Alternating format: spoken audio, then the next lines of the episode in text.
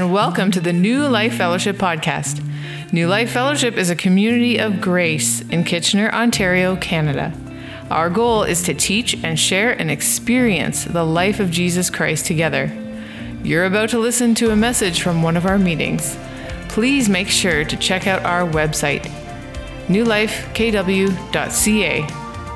Without further ado, let's listen in.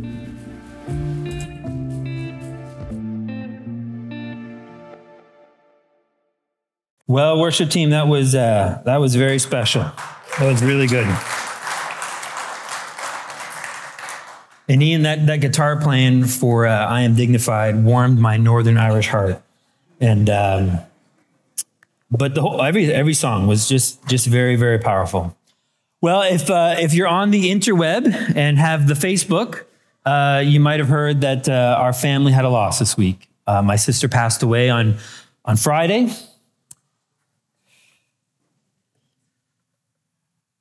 Uh, we got we got word. Um, we've known for five years that she was uh, her kidneys were failing and she was going to pass away, uh, which has been a blessing in some ways because it gives you an opportunity to to grieve and say what you need to say and and uh, say goodbye. Uh, but when that moment comes, you're still caught off guard. Even though again we we knew that day was coming soon. So when I got the text from my mom on the Friday morning, I wasn't surprised. I quickly grabbed my a bag and started going up north. And I remember before I got in my car, I said, Okay, Lord, I need your comfort to be close. And he says, I got it. And um, so we're driving up and I'm, I'm praying, Lord, you know, look after her. And, and really, my whole prayer since knowing that she was going to pass was that she would, it would be painless. It'd be a peaceful passing. And um, so when, uh, when I'm driving and I kept, I, I pray, Lord, look after her. And, I, and I'd hear, I got her. I've got her. And kept driving and pray again, and I've got her. And then um, when I was about 40 minutes out, out of nowhere, I heard, I've got her. And I knew what that meant. Sure enough, 10 minutes later, I got a text. Uh, don't ask me how I read it while I was driving. Um, but she said, Where are you? And I was about 25 minutes out, and I but I knew at that moment what um, what it meant that my sister had passed, but she passed again peacefully, no pain at home, surrounded by uh, my parents, and um, so we're very very grateful for that. And uh, your prayers and your support have been amazing. I've been very appreciative, and uh, I just ask again, you continue to pray for my parents because uh, they got a, a whole new world coming up ahead of them. So, all right. Well, we're going to continue on in our study in the in the book of Abraham, and uh, we seem a little hot up here. Is that? It is okay. Um, so, if you want to turn your Bibles to Genesis chapter 12, we're going to continue on uh, uh, our study. And this morning, actually, we're going to get to know his wife, Sarai, a little bit. Uh, but as you turn there, a little bit of trivia. Uh, it's been roughly 2,000 years since uh, from between now and when Jesus walked the earth as a man.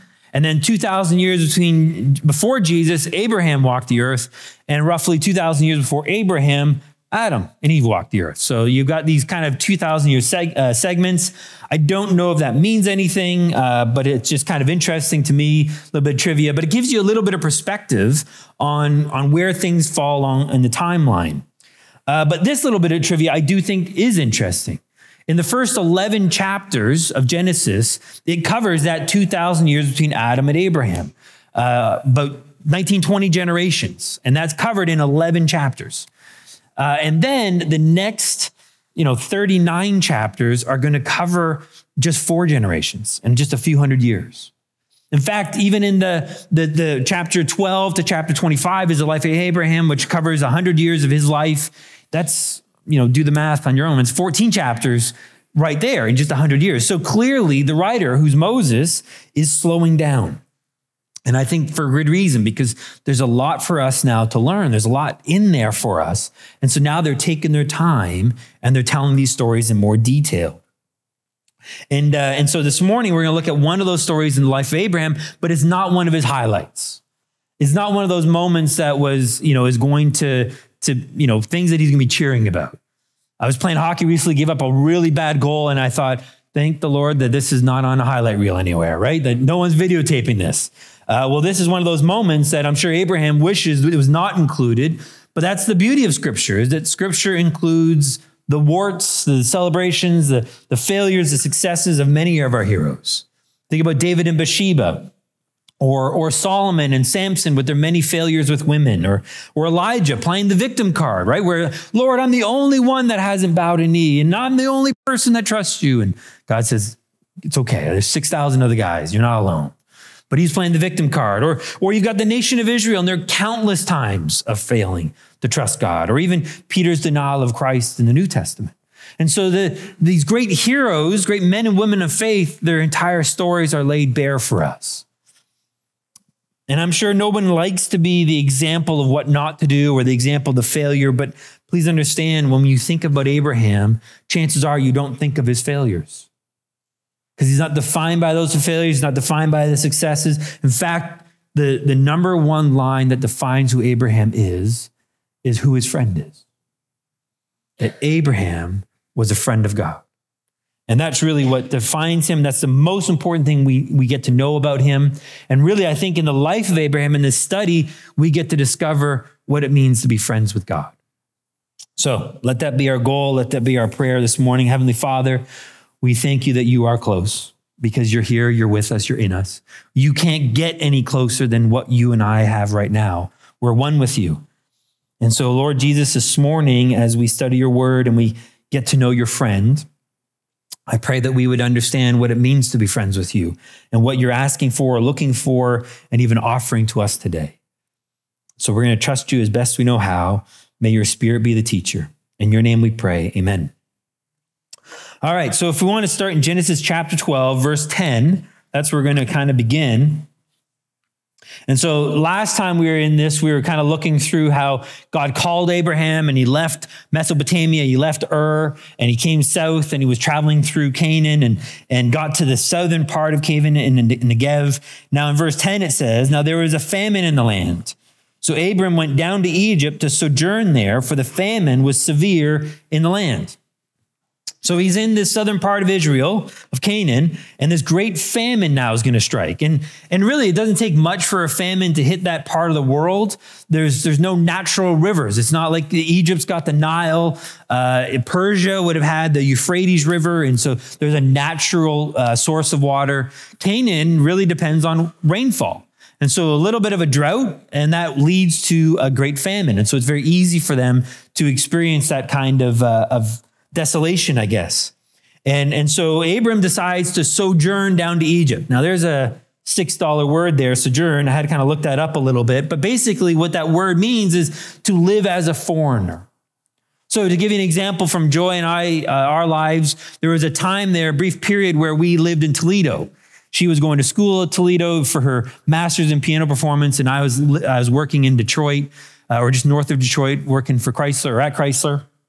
And so we were living in Toledo, but it was never our home. We would never call ourselves Toledoites, Toledoans. I don't know what it is, but we wouldn't. It was never our home. We knew it was never going to be our permanent home. Uh, it was just a temporary place for us along the journey, and that's really what it means to sojourn. And the reality is that Abraham's doing that here in Egypt. That is not his permanent home, but in reality, he never had a permanent home anymore. As he traveled through Canaan, he was always a bit of a foreigner because the land was his, it was given to his, but he didn't possess it yet because that was to come later on when the nation of Israel would come back. But I want to pause for a moment and examine the choice that Abram makes here to leave Canaan to go down to Egypt. Now, we got to be careful here because scripture doesn't say a lot about it. And so, you know, maybe it's just conjecture or inference on our part that we're making these conclusions of. But I do find it interesting the response to the famine, or maybe more notably, the lack of response from Abram in, when this famine takes place. Right? That, that I think what's happened here is that he's taking matters into his own hands. You see, in Genesis 12, verse 8, where he's in that um, in Bethel or near Bethel, it says he built an altar and he began to call upon the name of the Lord. So he's calling on God. He's, he's looking to God to provide for him, look after him. And now this famine hits in verse 10, and we don't see that. We don't see him calling upon the name of the Lord. We don't see him reaching out to God. Instead, we see him picking up his tents and going south and, and finding uh, solace in, in Egypt here. And, and again, we can't be too dogmatic about this on this point here, but, but I think there's some other passages that kind of back this up. So turn in your Bibles with me to uh, the book of Isaiah. If you have a physical Bible, Isaiah is kind of in the middle. That's sort of the easiest way to find it there. But the uh, prophet Isaiah, chapter 31, in verse 1. And, and what Isaiah writes here, he says, Woe to those who go down to Egypt for help and rely on horses and trust in, in chariots because they are many, and the horsemen because they are very strong, but they do not look to the Holy One of Israel nor seek the Lord. See, throughout Scripture, Egypt is often portrayed as, as a picture of the world as a dependence upon the world here. And so when Isaiah is writing here in 31, it's not that he's against Egyptians per se, he's against the idea of looking to the world to be your answer, to be your provider, to be your savior, so to speak. And, and when we're doing that, when we're looking to Egypt, Isaiah is saying, we're not looking to God. And I kind of think that was the case for Abram here. That God brought Abram to Canaan to provide for him in Canaan. But he never trusted God in that. Instead, what he did is he, he just took matters into his own hands. We have another prophecy, uh, another prophet, Jeremiah, one book to the right. In Jeremiah 17, he's speaking in a, in a metaphor, but I think it does apply even in Abraham's case here. So in, Gen- in sorry, Jeremiah 17, verse 5, it, it says, Thus says the Lord, cursed is the man who trusts in mankind who makes flesh his strength, whose heart turns away from the Lord. So, this idea again here of, of the problem when we trust in our own strength, when we trust in the flesh, our own abilities, we trust in the world around us, Jeremiah says, You're going to be cursed. You're going to experience death. Verse six, for he will be like a bush in the desert, and he will not see prosperity when it comes, but will live in stony wastes in the wilderness, a land of salt without inhabitant. He's going to experience a drought. He's going to experience problems because his trust is in himself. But, verse 7 Blessed is the man who trusts in the Lord, whose trust is in the Lord. For he will be like a tree planted by the water that extends its roots by a stream, and will not fear when the heat comes, but its leaves will be green, and will not be anxious in a year of drought, nor cease to yield fruit. See, again, I think God wanted to have the opportunity to prove to Abram how he could provide for him, how he could look after him. But Abram didn't trust that. Instead, when that adversity came, he trusted in himself. I say all that because let's pause for a moment. What do we do when adversity comes? Where do we turn? Where, where do we go? Where are we looking for to, to try to handle that, that adversity? For a lot of us, we turn to our own, our own abilities, our own resources, our own strengths. And then we finally exhaust all those paths, we exhaust all those opportunities. And then what? All I've got left is prayer. As if it's like the, the last, in case of emergency, break glass, pray. And that's kind of how we treat God. It's sort of when everything else has failed, then I'll turn to God. Really, it's the other way around. Turn to God first, and then He will show you how He will provide. And so, really, that's, I think, what this passage is all about. Who will you trust in when adversity comes? And spoiler alert, in the life of Abraham, and, you know, just my own defense, it's a 4,000 year old story. So it's not like I'm breaking new ground here. So, spoiler alert, it doesn't go well for Abraham. Right? So let's continue on in the passage here. Go back to Genesis chapter 12 in verse 11. The story goes on, and it came about that when Sarah came near to Egypt, or when he came near to Egypt, he said to Sarai, his wife, See now that you are a beautiful woman. I know that you're a beautiful woman. And when the Egyptians see you, they will say, This is his wife, and they will kill me, but they will let you live. Please say that you are my sister, so that it may go well with me because of you, and that I may live on account of you. So he's, he's getting close to Egypt and he's, he's looking at Sarai and he's thinking, oh dear, this is not going to go well for me because they're going to see your beauty. Because she's, you know, late 60s. She's smoking hot, right? Now that that sounds a little silly. I'm not trying to put down any ladies in their 60s, um, but she really would have been kind of middle aged. I think she she was kind of halfway through the, her, her lifespan at this point, and so she's still looking beautiful. She's looking gorgeous, and Abram's looking at her, going, "They're going to kill me because they're going to want you." So listen, whoever we meet, tell them you're my sister. Now he's not lying; it's true.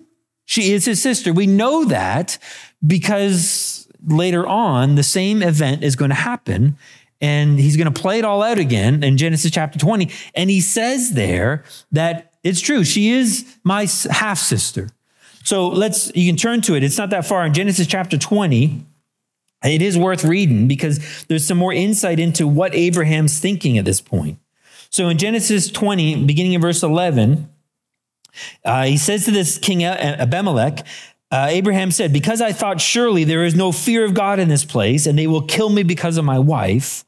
Besides, she actually is my sister, the daughter of my father, but not the daughter of my mother, and she became my wife. And it came about when God caused me to wander from my father's house that I said to her, This is the kindness which, which you will show me. Everywhere we go, say of me, He is my brother. So again, he's not lying, but what's his motive? Self protection. He's looking after himself. And so, even before he left Mesopotamia, while he's still up in Ur, hasn't even gone into Canaan yet, he says, Listen, we're going on this journey, but you got to make me a promise. When we meet new people, leave the husband wife thing out because they're going to take you and kill me in the process. And I, I don't know who's going to protect me. They don't know who this God is, even. And so, therefore, I don't know who's going to keep me safe. And, and so, he's looking out for number one. He's already forgotten the promises of God. Remember the promises of God that we looked at last time in, in Genesis 12, verses 2 and 3? About how I'm going to bless you. I'm going to make a great nation out of you. And those who curse you, I will curse, but those who bless, I will bless. I'm going to provide, I'm going to protect, I'm going to care for you, Abraham. That was God's promise to him and he's already forgotten it. And so, and now what's happened is he's struggling to protect himself by doing his own ways. Can anyone relate? Anyone? Good. We're going to do a testimony time. Christian, you want to come up first? And we won't do that. But we can all relate to that, right? Where we've thrown everyone else under the bus to look after ourselves. That's what Abram's going to do, but he's going to do it in a, a pretty horrific way here. Because what he's going to do essentially is he's going to prostitute his wife to save himself. That's what happens when he's, he's going to basically say, Go ahead, Pharaoh, take her as your wife, and he's going to profit from that. Again, not looking after Sarai, but looking after himself, number one. What we see here is a selfish man. And the impact of selfish men is incredible. You know, our, our world today uh, it would tell you that the problem is uh, the patriarchy. The problem is men have too much strength, too much control. And therefore, the answer to that is we need to take the strength away from men. We need to, to weaken them so they're no longer a threat. And so, if we had weak men, then no one would get hurt. The problem is, it's not how it would work. Because the problem is not the strength of men, the problem is evil men and how they abuse that strength. The strength isn't the problem, it's the abuse of that strength.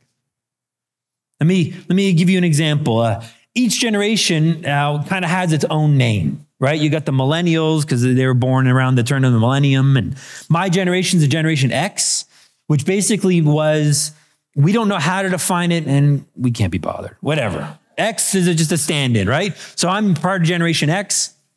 Uh, my parents are from the baby boomer generation, which came after the war, and all of a sudden, this big boom uh, of, a, of, of births that came along.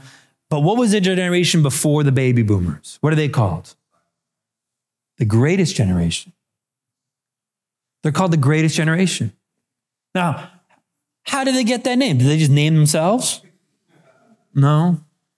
No, they got that name because of World War II. See what happened? World War II is going on, and you've got Hitler and the Nazis, and they're, they're marching across Europe, and we don't even know the atrocities yet of what they're doing. I mean, that's what's kind of terrifying is that the the uh, the Holocaust and the the camps and stuff they they came out afterwards. They they we discovered that when we were liberating Europe. But what we did see is we saw a tyrannical dictator trying to take over the world. And what men did is they enlisted and they went to war. What we saw women do is they went and they filled the gaps that these men were who were leaving, and they went into the factories and they were now working long hours preparing this, the, the uniforms and the weapons and the and the uh, the armory that these men would need as they go overseas, and then they'd come home alone and look after the kids. They're called the greatest generation because of the sacrifice they made, and their strength was needed.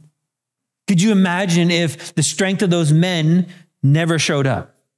That they were weak men and they just looked at and go, ah, I don't want to go to war. I'd rather go to jail than go to war. And so I'm not going to do that. And they just stayed home and sat on their hands. We'd all be saluting Hitler right now. The strength of men was needed, and, and the strength of those women were needed. Because if they stayed home and they said, That's too much, we, I can't look after the kids and I can't go to work, I can't do all that, then who would have made all the bullets and the guns and the, and the armory for these men going overseas? The strength of the women was needed. And so this greatest generation was, was rightly named because it was based on their sacrifice. And it's not lost on me that this coming Saturday, we're going to remember that with Remembrance Day.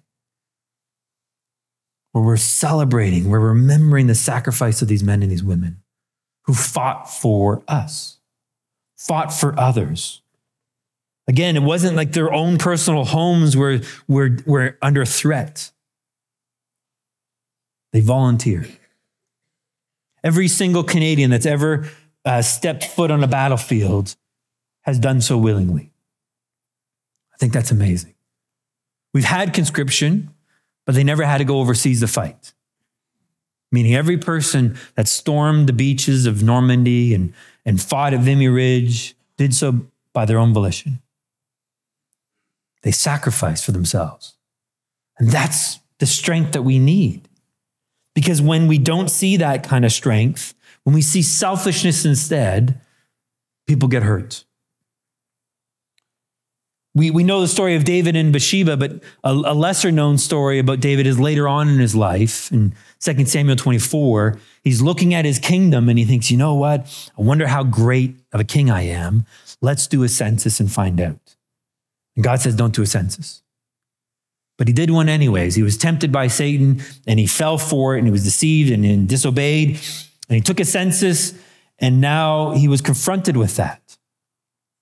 And God says there's consequences to it, and I'm going to let you pick and choose. Uh, I'll throw you at the mercy of men or mercy of me. What, what do you want? And David rightly said, uh, don't, don't hand me to men. I throw myself at the mercy of you. And it says a plague swept over, over Israel, and 70,000 people died. Because of David's selfishness, his failure to lead, his failure to do the right thing, 70,000 people died as a result.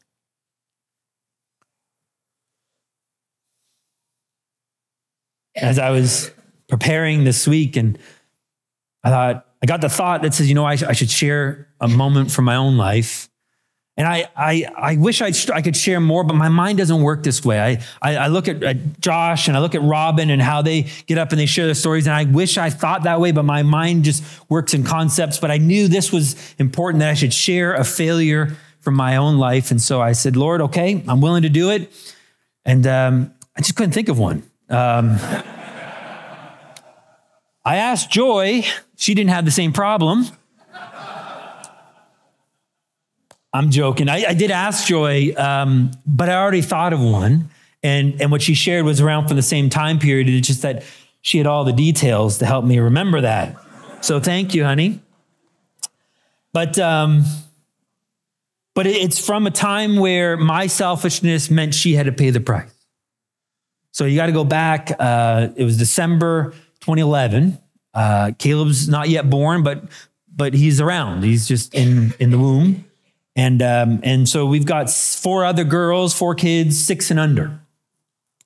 And uh, it was in December, and um, and she remembers that because it was going to be the first day of my vacation.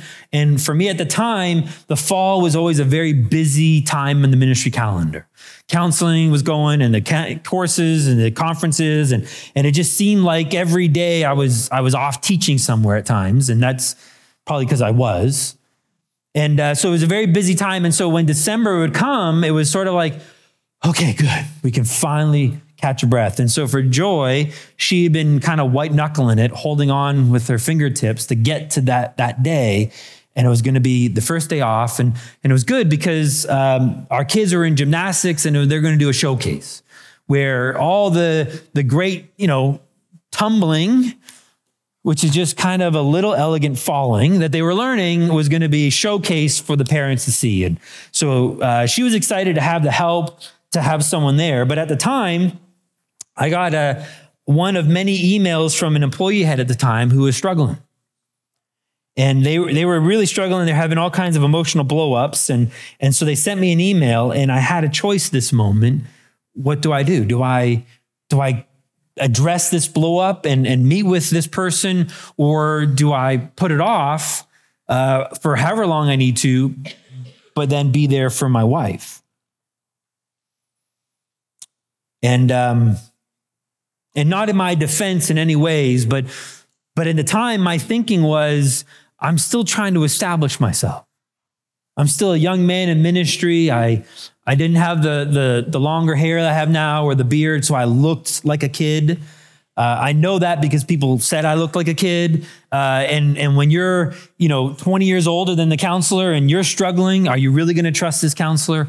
So I was desperately trying to prove myself that I was m- more mature and wise beyond my years, not because of what I knew, but who I knew. But I was working. Again, I was working as many days as I could, teaching and counseling. And uh, on top of that, now I was, a, I was a new boss.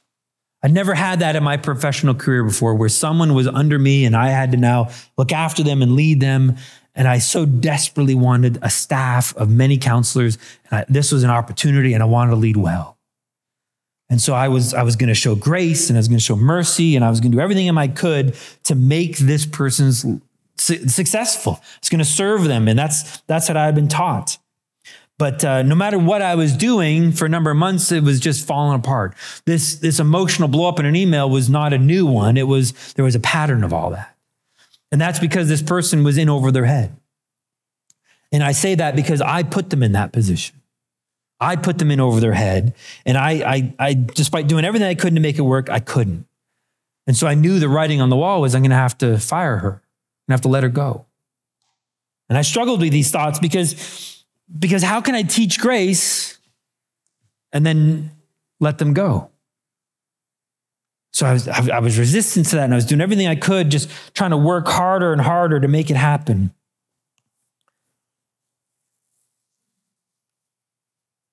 And that sounds noble, but there was a selfish thought in there as well. Because we're often people of mixed motives. We're not that simple. And so I had another motive in there. It says, if I let this person go, then what does it say about me? Means I'm a failure. Means that I'm not good enough, that I haven't, haven't provided, I haven't, I, I failed to hire the right person. I failed to look after them. I failed to help them grow and mature. I failed to even counsel them in all this. And so I can't fail.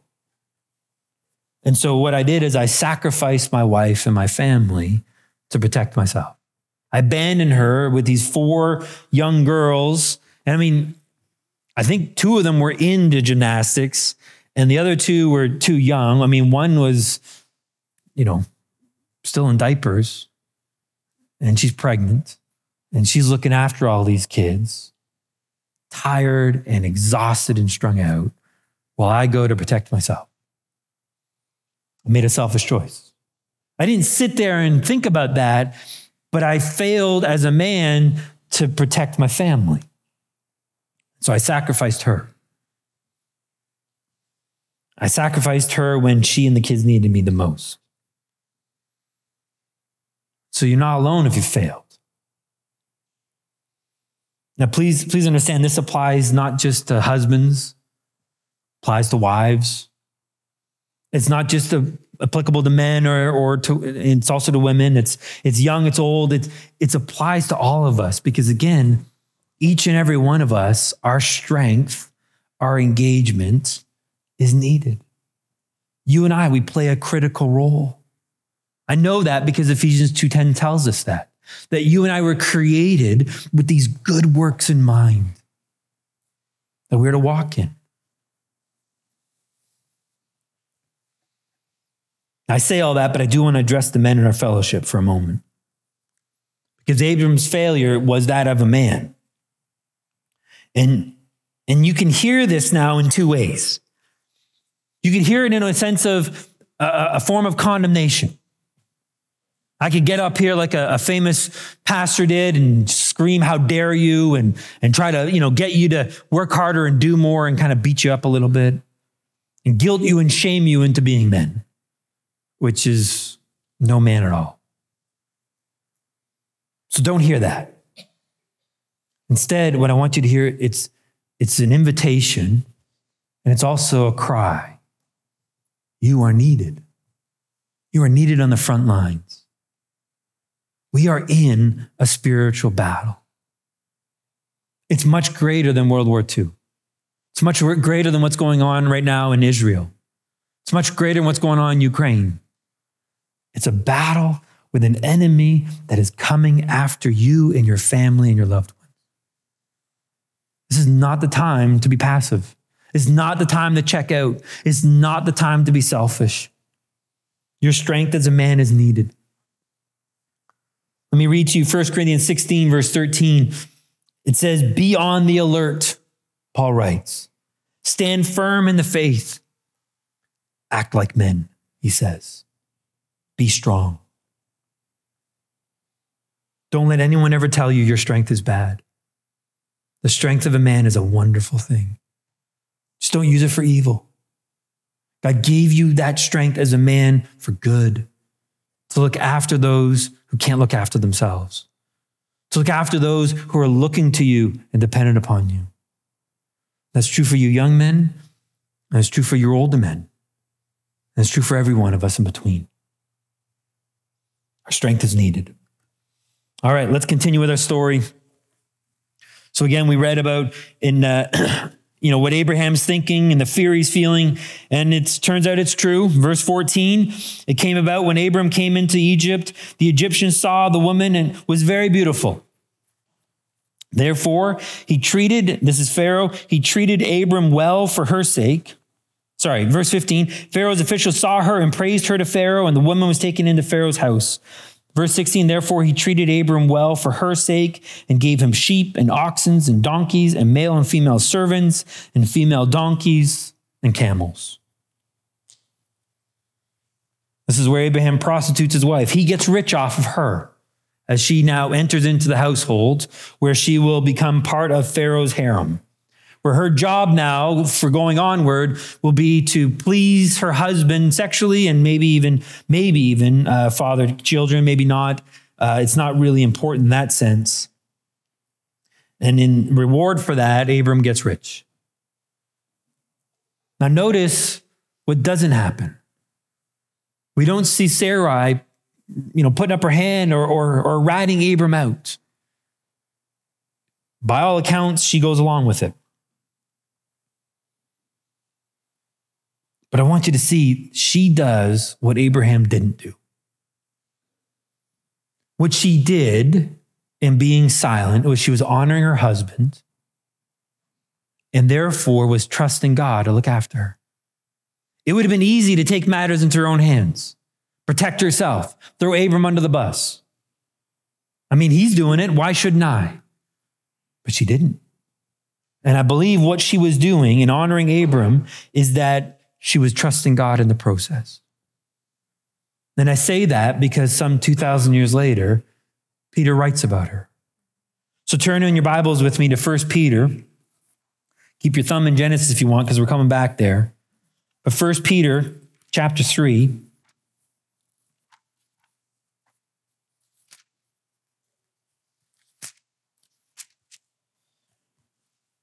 Peter now, he's been addressing relationships and he's been addressing how we're to, to uh, honor those who are in authority over us. Uh, elective officials, even if you don't like them or, or voted for them, they're there because God put them there. Remember that. So don't curse them, bless them, pray for them. And then in terms of your, uh, if you're an employee, pray for your boss and honor them. Even if they're a bad boss, it says, show them honor. Now in verse, verse one of chapter three, he says, in the same way, so in that term of, of the view of submission, in the same way, you wives, be submissive to your own husbands, so that even if any of them are disobedient to the word, not just when they're good, not just when they're doing the right things, but even when they're disobedient to the word, they may be won without a word by the behavior of their wives, as they observe your chaste and respectful behavior. Your adornment must not be merely external, braiding of the hair, wearing of gold jewelry, or putting on dresses, but let it be the hidden person of the heart, with the imperishable quality of a gentle and quiet spirit, which is precious in the sight of God. For in this way, in former times, the holy women also, who hoped in God, used to adorn themselves, being submissive to their own husbands, just as Sarah obeyed Abraham calling him Lord, that you might become her children and that you do what is right without being frightened by any fear. All right, I got to give a disclaimer. I am not saying if your husband's abusive, you need to be quiet and just go back into that. I am not saying that if your husband says, Hey, I know how we're going to take care of this inflation problem. Uh, there's a website that you can join where you can share some illicit images or videos of yourself, and that's going to help us get, get us by. And you have to do it to honor him, respect him. It's not what I'm saying. And I'm not saying that if, if he says, well, let's, you know, open up the bedroom, let's make it more exciting, let's invite other people into it, and you have to honor him and follow along. It's not what I'm saying. In fact, if your husband is doing that, please come talk to one of us, one of the elders. We would love to protect you. We would love to honor you and have a conversation in love with your husband because he's not being the man he needs to be. So that's not what I'm saying, that you have to just go along and be quiet. But often, often there are a lot of gray areas, right? Those are the extreme scenarios, but there's a lot of in between where simply the husband is doing something the wife doesn't agree with. It's not, it's not uh, unrighteous, it's not immoral. They just don't like what's happening. And so what does the wife do? She might run her run the husband down. Well, he needs to step up and be a better dad, be a better husband. He needs to lead more. He needs to do all these things. And that may be true, but motivating him by attacking him is probably the worst thing that you can do. Instead, you can learn from Sarah. Honor him. Show him that respect because that's what he needs. That's what he's looking for. And berating him is probably going to kill him, but honoring him will lift him up. And I've seen it time and time again in hurting marriages where it only takes one person to change. And when the wife has, has adopted this understanding that it is a command to honor him and show him respect, that's, that's her marching orders as a wife. That's what she signed up for in marriage because that's what he needs. That's the best way to love him is to respect. And when, when she's doing that, that empowers him. And I've seen marriages healed and transformed just from that one act alone. Now, just so we're fair, though, we're not going to stop reading First Peter because it's going to go on in verse 7. Now it says, And you husbands, in the same way, live with your wives in an understanding way as someone weaker, since she is a woman, and show her honor as a fellow heir of the grace of life, so that your prayers may not be hindered. Please understand, weaker vessel. I don't think that means that physically weak or emotionally weak or anything like that. They're vulnerable. They're vulnerable because you're at, they're at our mercy as husbands. That's what makes them so, so precious.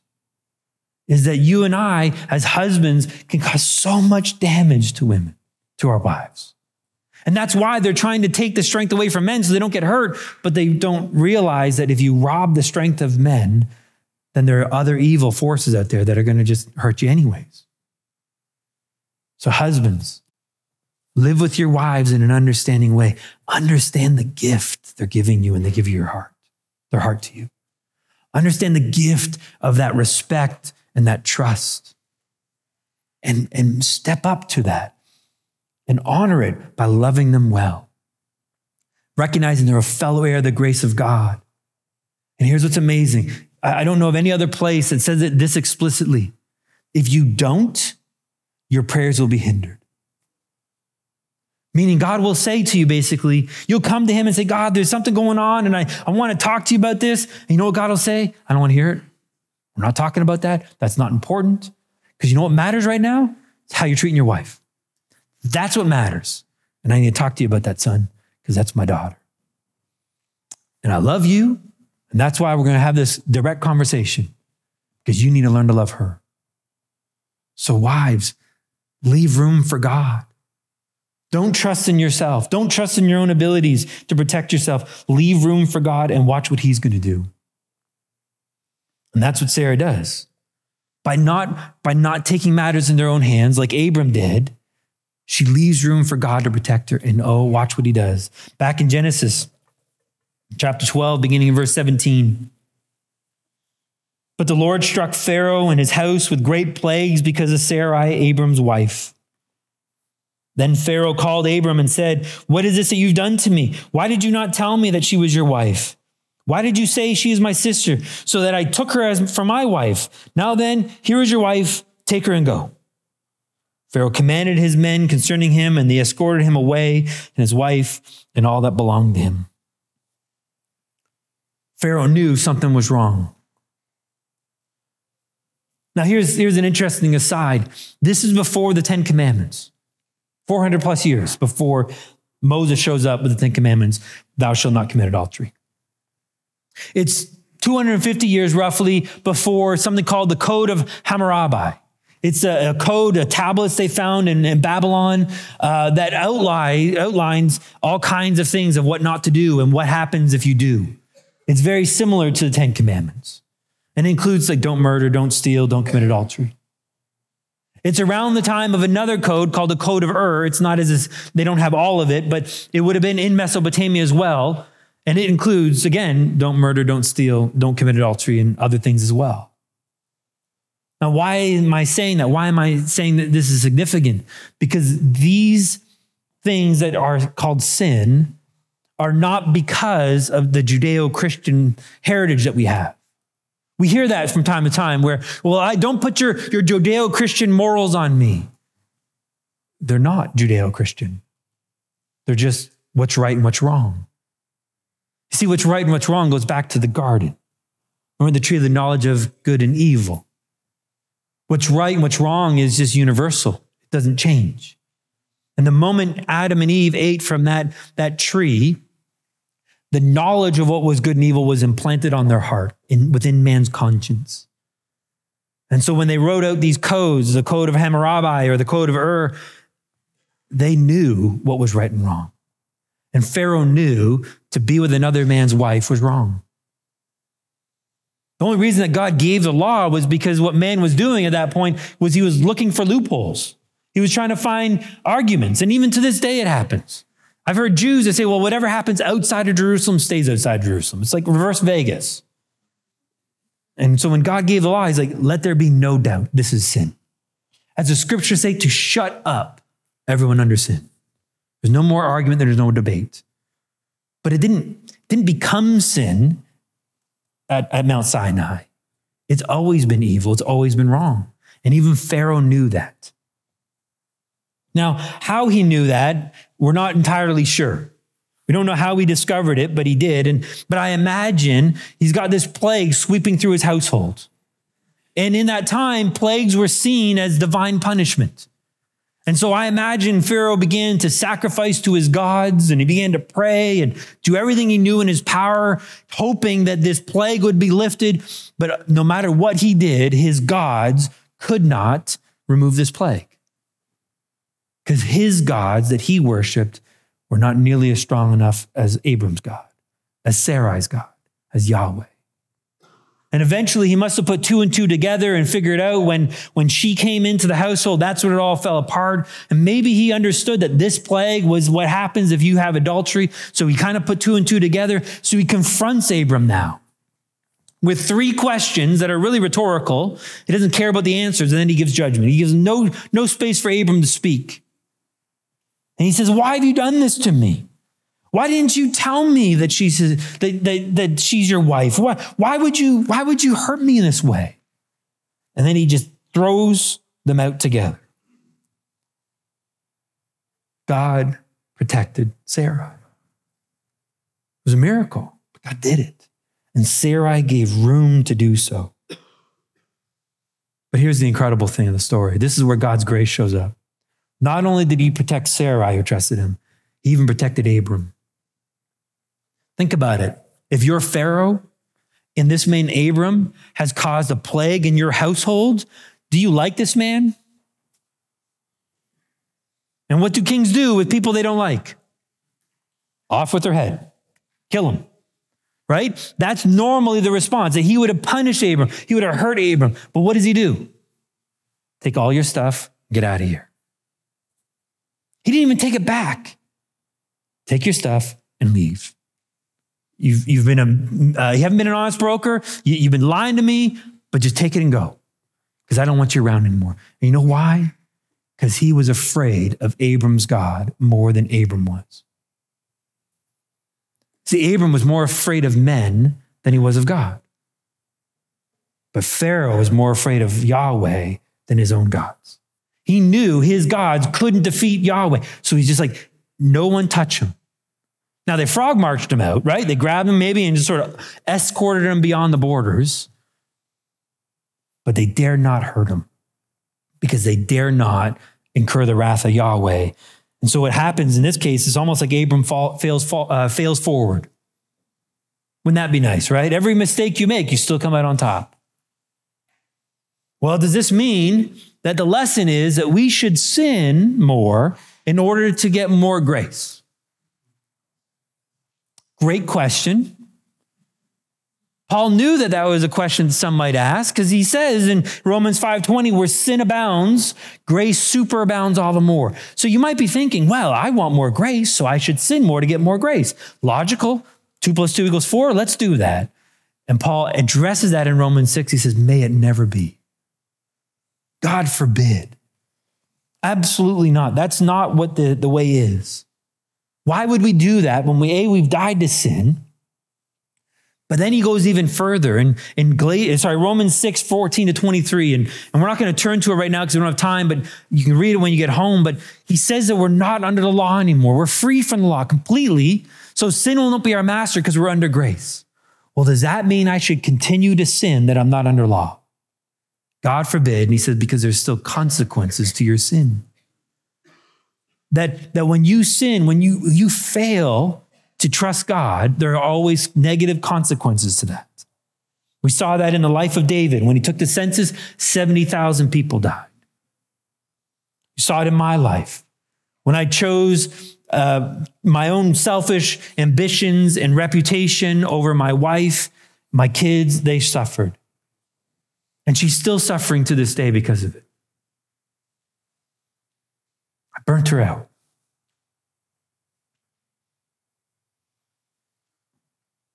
She needed my strength. And that's why it's so important that today we be men, we be strong, we love well. But again, even in our failure, even in Abram's failure, God didn't abandon him. God protected him, provided for him, and he loved him because that's how God's grace works. So, in closing, we need men of faith, strong men of faith who don't live like Abram did in this moment, where they trusted in, in trusted in himself. We need strong women of faith like Sarai, who trusted God, even though that made her vulnerable, but she trusted God, knowing that God could protect her. And I'm not talking about strength as the world defines it. The world defines strength as being strong willed, self confident, giant walls of protection so no one can hurt you. I'm talking about men and women who are willing to risk, who are willing to be vulnerable, who are willing to trust Jesus, and trusting Jesus to lead them as to where they're going to go. And then to trust Jesus to do it in them. That's Philippians 2 13, by the way, right? That God's in you both to will and to do according to his good pleasure. And sometimes he's going to lead you to vulnerable places. Sometimes he's going to lead you in a position where you don't know how you're going to handle it. And that's when he says, Good, because I don't want you to handle it. I want you to trust me. And I will do it through you. I will empower you and I will pull it off. And when this happens, the church lives with power. We live with confidence. And quite frankly, that's what the world needs right now. It needs more church. It needs the strength of the church because that's Jesus himself. And when the world sees Jesus, they will find what they're looking for. They will find that hope. They will find that love. They will find that acceptance. They will find freedom, They'll find life. And may we be that church. May we be that church at home. May we be that church in our workplace, and that may we be that church here with our friends, even in strangers. May we be that church in Costco. I know it's a miracle, but He's a God of miracles. Amen. Let's pray. Heavenly Father, we thank you that our strength is in you and dependent upon you.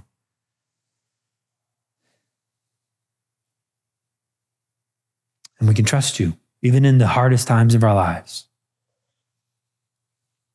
I pray, Lord, that we would be men and women of courage, that we be men and women of strength, we'd be men and women of integrity and honor. We'd be men and women who trust you, because that's where it all flows out of. In your name we pray. Amen. You've been listening to the New Life Fellowship podcast. Thanks for joining us. For more great content, please be sure to check out our website, newlifekw.ca, and sign up for our mailing list.